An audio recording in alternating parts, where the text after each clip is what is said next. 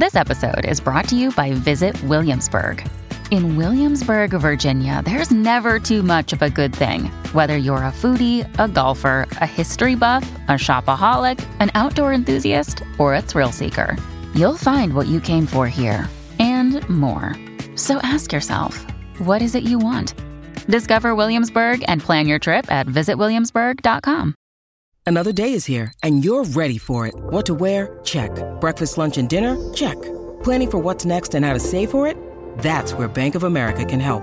For your financial to-dos, Bank of America has experts ready to help get you closer to your goals. Get started at one of our local financial centers or 24-7 in our mobile banking app. Find a location near you at bankofamerica.com slash talk to us. What would you like the power to do? Mobile banking requires downloading the app and is only available for select devices. Message and data rates may apply. Bank of America and a member FDIC. Hello, welcome to Emotional Badass, where Moxie meets mindful.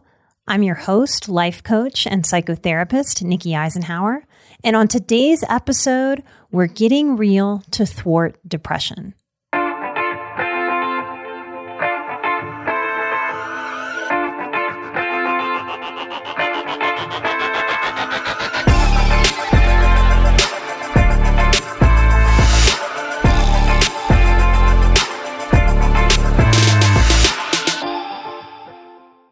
As a tribe of highly sensitive people, many of whom are healing a dysfunctional childhood, there winds up being a very fine line between perfectionism and idealism. As a tribe, we might be a group of people that holds a lot of ideals, which can seem like a good idea because we want to have hope. We want things to be better. And we're certainly all in our own personal ways and maybe our professional ways, working for the world to be better, for us to be better to each other. Too much idealism seems to set up expectations of perfectionism. And what we know is that much of our discomfort, much of our anxiety, much of our depression comes from this creation of expectation that the human psyche loves to do. We can see this in our young people with depression rates skyrocketing. So, this episode is about getting real to thwart depression, to keep depression at bay. Our perfectionism is very sneaky. You know, it doesn't expect things like perfect weather it creates expectation for things that sound kind of reasonable. And I hope that today's episode helps you unravel some idealism that may be sneaking into your consciousness. I am about getting real. I am about dealing with what is. Because I know in my own life, being too idealistic, even expecting there to be a time in my life where things get easy, is a certain kind of idealism. So, this is a list. I have 14 things for you that we can get real about. And as always, take what works for you and leave the rest. All right, so this is a biggie. I'm just going to start with this one out of the gate. And I'm just going to say what it is that I want us to get real about. Older people dying is natural and the order of things. Now, every single one of us if we're not a very small child, knows this. If I sent out some kind of magical quiz to everyone that was listening, all of you would go, Yes, yes, yes, I know this. But there's a sneaky kind of idealism that I keep seeing growing with more and more people differently than 10 or 15 years ago in my career. When we're not dealing with this reality, when we're not prepping ourselves for the naturalness of death, whether that's with our pets that have a much shorter lifespan than we do, whether that's with aging parents or aunts and uncles or even friends. We're not really setting ourselves up to be successful with this inevitability of people dying over the course of our lifetime. So, what I can suggest to get real about this is to let go of ever telling yourself anything that sounds or smells or feels like this I can't handle somebody dying. I can't handle it. What am I going to do when so and so passes? I can't handle my dog and the end of his life. We do this a lot to ourselves, especially as highly sensitive people. What a bad program to keep reinforcing that we can't handle, we can't handle, we can't handle. Imagine what that does to the inner child that's witnessing our grown up self say, repeat, and reinforce that we can't handle what is absolutely natural. It's an unwise self talk, an unwise self hypnosis that you can't handle it. What we want to do here is be real about grief. We want to help ourselves feel grief. And as highly sensitive people, we often pre grieve if we're facing something and dealing with it. But we don't need to be shocked when people have lived a very long life or our pets have lived a very long life and they are at the end of it. We want to learn how to be sad and honor their life and our grief for losing their human or their pet form. But we don't need to add a layer of shock and disbelief to the process of letting the human body go. All right, number two. And these are not mutually exclusive, so this one overlaps what I just said. But every human being can handle difficult, heartbreaking things. Now, this is tricky because how do we teach people this? Parents, how do you teach this to kids? How do we hold this space for our friends when they think that they can't handle a difficult thing? Our loved ones, our siblings, our cousins, our neighbors our communities? How do we teach people that they really can handle difficult, heartbreaking things without intentionally walking up and crushing somebody's heart and then going, see, you lived through that? We don't want to be that person, right? That's not going to work. What we can do is we can use this life if we're raising small children, if we have small children in our lives, we can use the age appropriate milestones like tying shoes or riding a bike or enduring a failing grade with personal responsibility. We use these life experiences, these moments to really reinforce, wow, that was tough. Look at what you did. Or if someone is going through an emotionally hard time, maybe their first breakup through adolescence or early 20s of their first love to be able to say, I know that you are hurting. You are hurting more than you have ever hurt before. And it feels like you're going to die, but you're not. Every human has felt that. Look how strong you are for even having your tears and allowing your pain. What would happen if we related to people in such a way, if we had people relate to us in such ways? we might have more confidence as we navigate this messy and uncomfortable human experience of life. We can do so much for ourselves and each other to put on lenses of strength. And when we see the strength, wow, I'm still breathing. Wow, I woke up another day. I don't know how I'm going to get through this, but I can do the simple things. I can brush my teeth. I can get dressed the more that we look to our strengths and feed our strengths, the stronger we become. Each challenge in this way that life gives our heart, we get the experience of seeing ourselves live through it. And this makes us believe in our own capacity for resiliency, for strength, for endurance. This is why spiritually we go through hard things. And that's a choice to believe in. It's quite depressing to not have that sort of spiritual connection when hard things happen. When we have that kind of spiritual connection, we can meet those hard things with an essence, with a mood, with a leaning in quality that says, I trust on some level that this is going to teach me something about myself, about the world, about life, about people instead of that old tape of I can't handle it. We really, really can. Number three, each individual human being is in absolute full control of very, very little in this life. I mean, what do we really control, y'all? Not that much when you really look at it. Sure, I can control setting an alarm on my phone, but if that phone malfunctions at night, that didn't do much for me. We can only control our career path so much, and we pivot, we make changes along the way because life is a co creation. We have our ideas, we have our goals, we have our inclinations, our desires, our hunches, and we have our plans.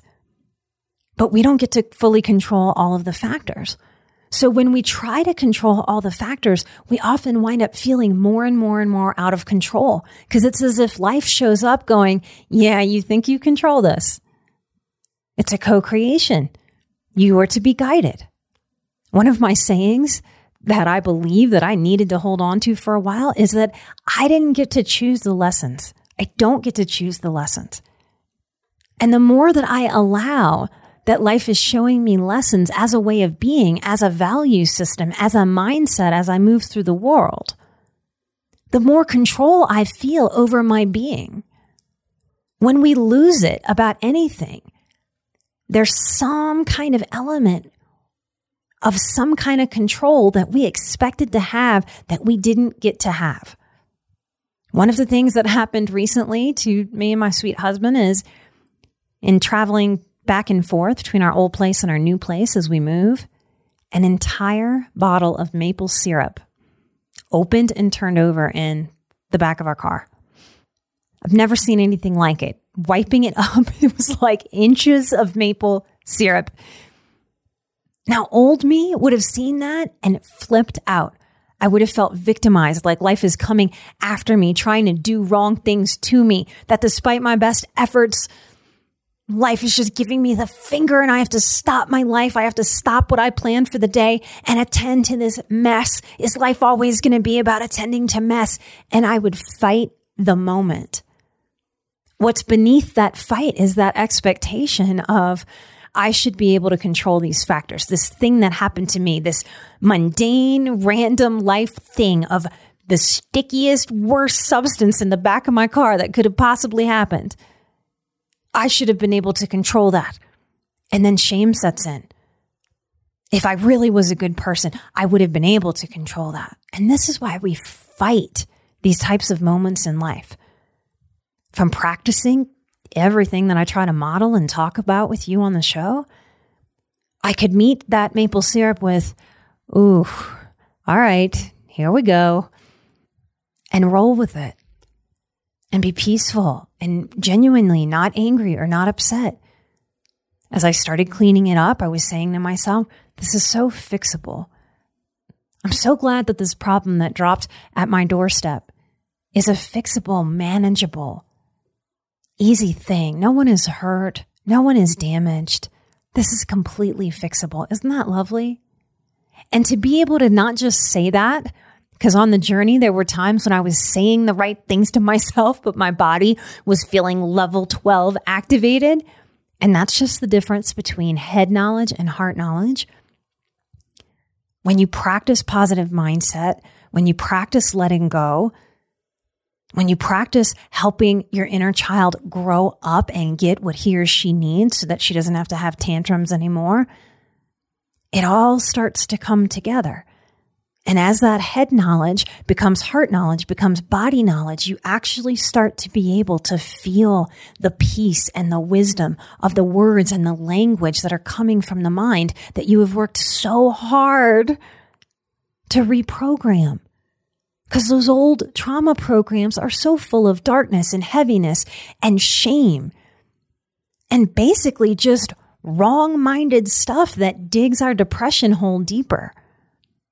The most control that I've been able to feel in my life comes from letting go of this idealized control.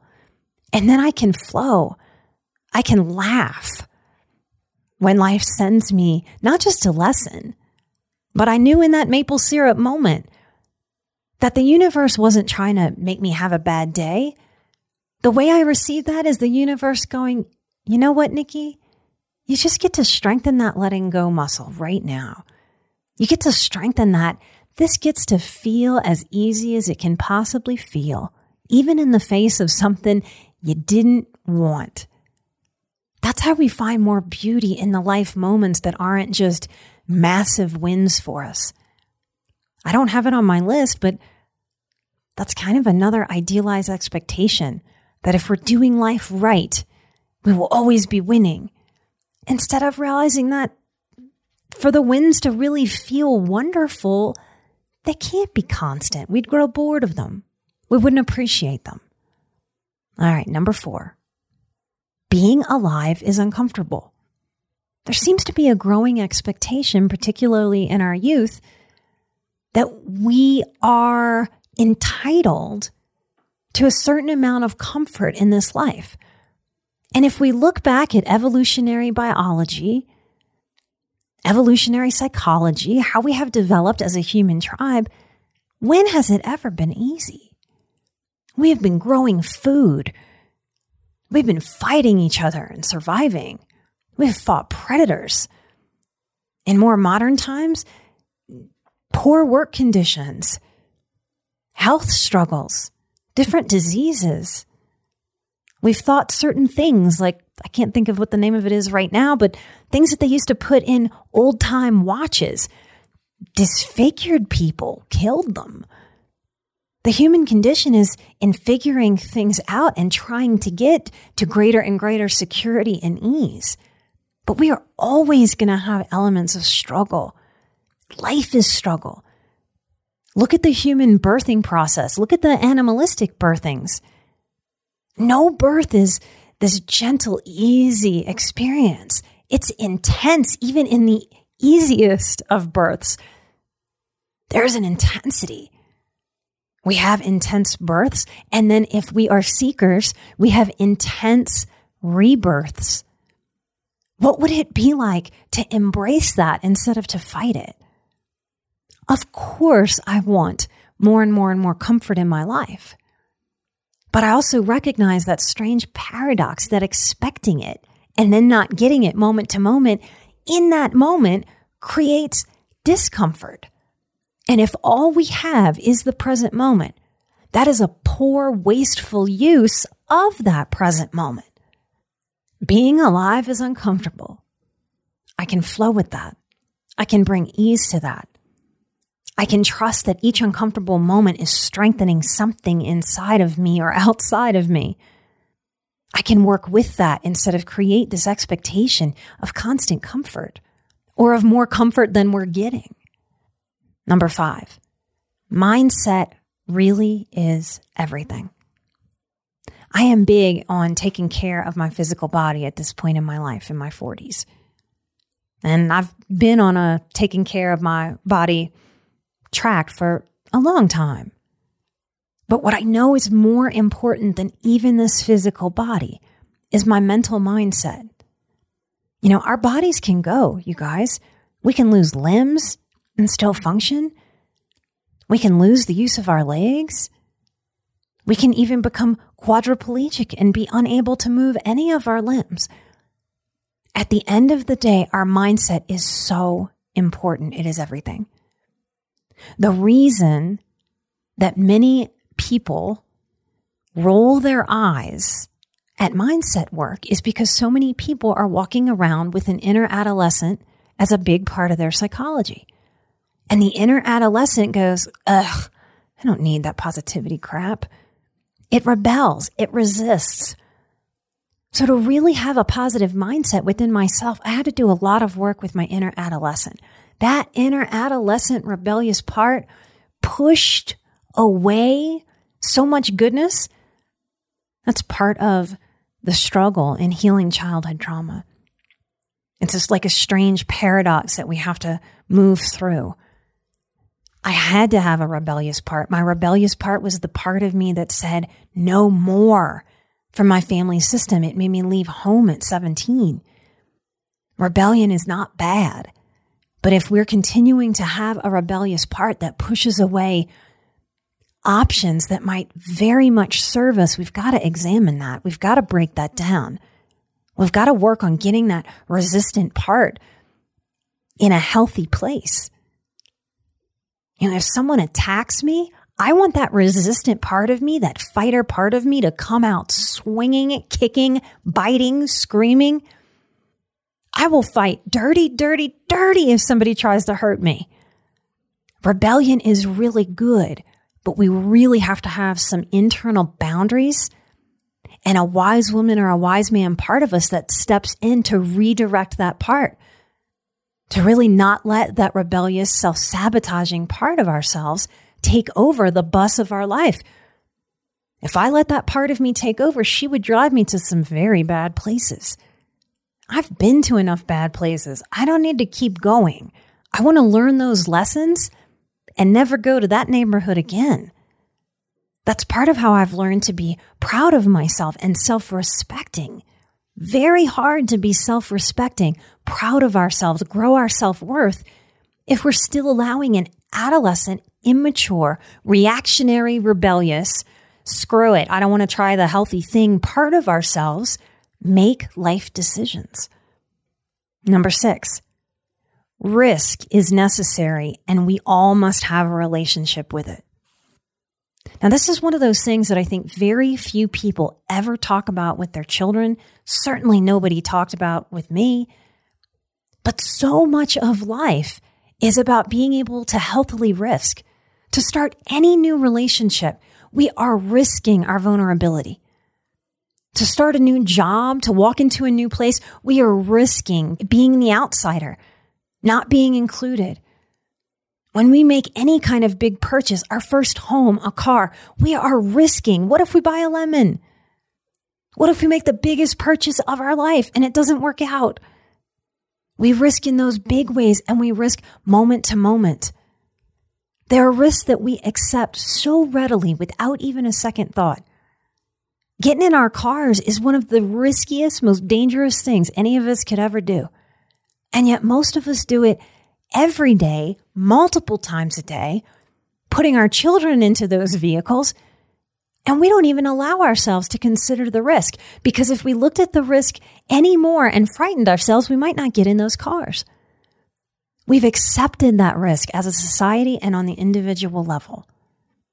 How do we reparent ourselves to have a healthier relationship with risk? How do we empower our kids, those of you raising parents, and our collective kids as a society? How do we help them have a relationship with risk so that they can understand no risk, no reward? But there is dangerous risk and there is well thought out, well calculated risk. There are reasons why we don't just take our entire paycheck and go sit at the casino. There's a reason why we don't take our rent money and go buy scratch off tickets.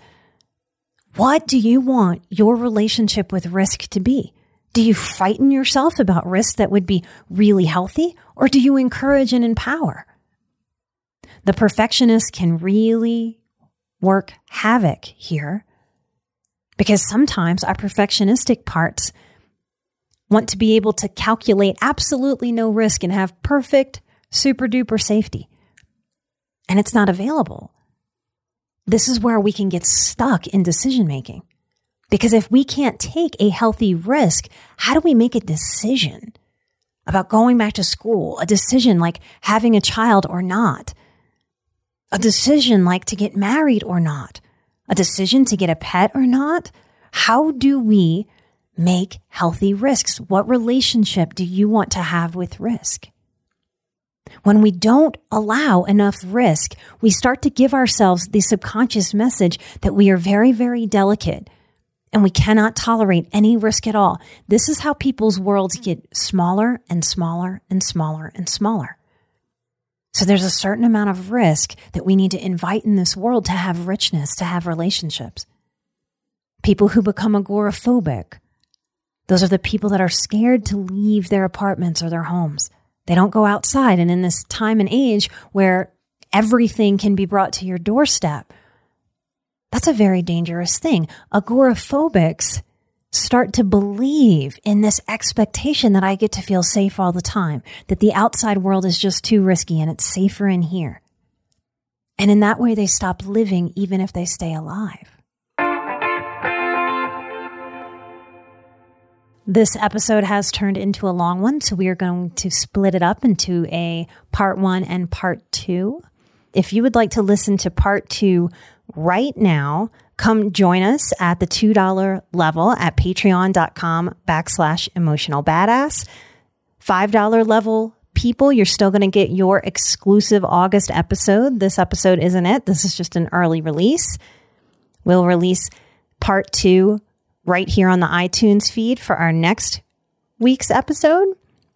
This is a great time to join the Patreon. Right now in August, you can vote for the next Pay It Forward. We give 10% of what our Patreon brings in forward. We pay it forward. We've been doing that since the very beginning, and I haven't done it in a while. So we have $2,300 to vote on as a community.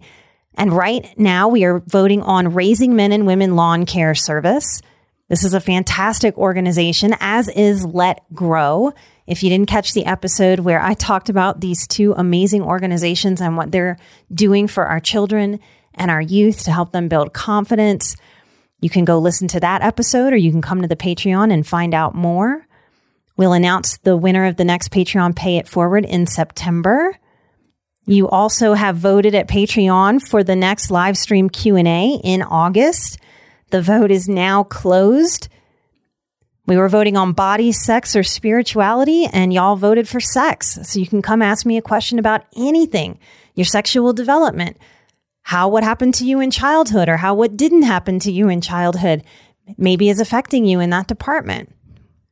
What goes on relationally? What is it like to recover from childhood sexual abuse? You're welcome to ask any question about vulnerability and intimacy. Whatever fits into that topic, you are welcome to ask. You can also still get our Patreon code for the boundaries course. We're going to blink and it is going to be here. We're about two months out. I look forward to it every year.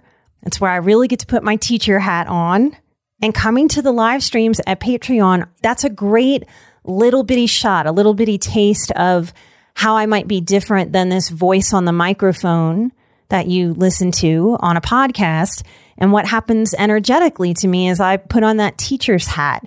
You'll be able to see at a live stream Q&A that generally happens the second Wednesday of the month.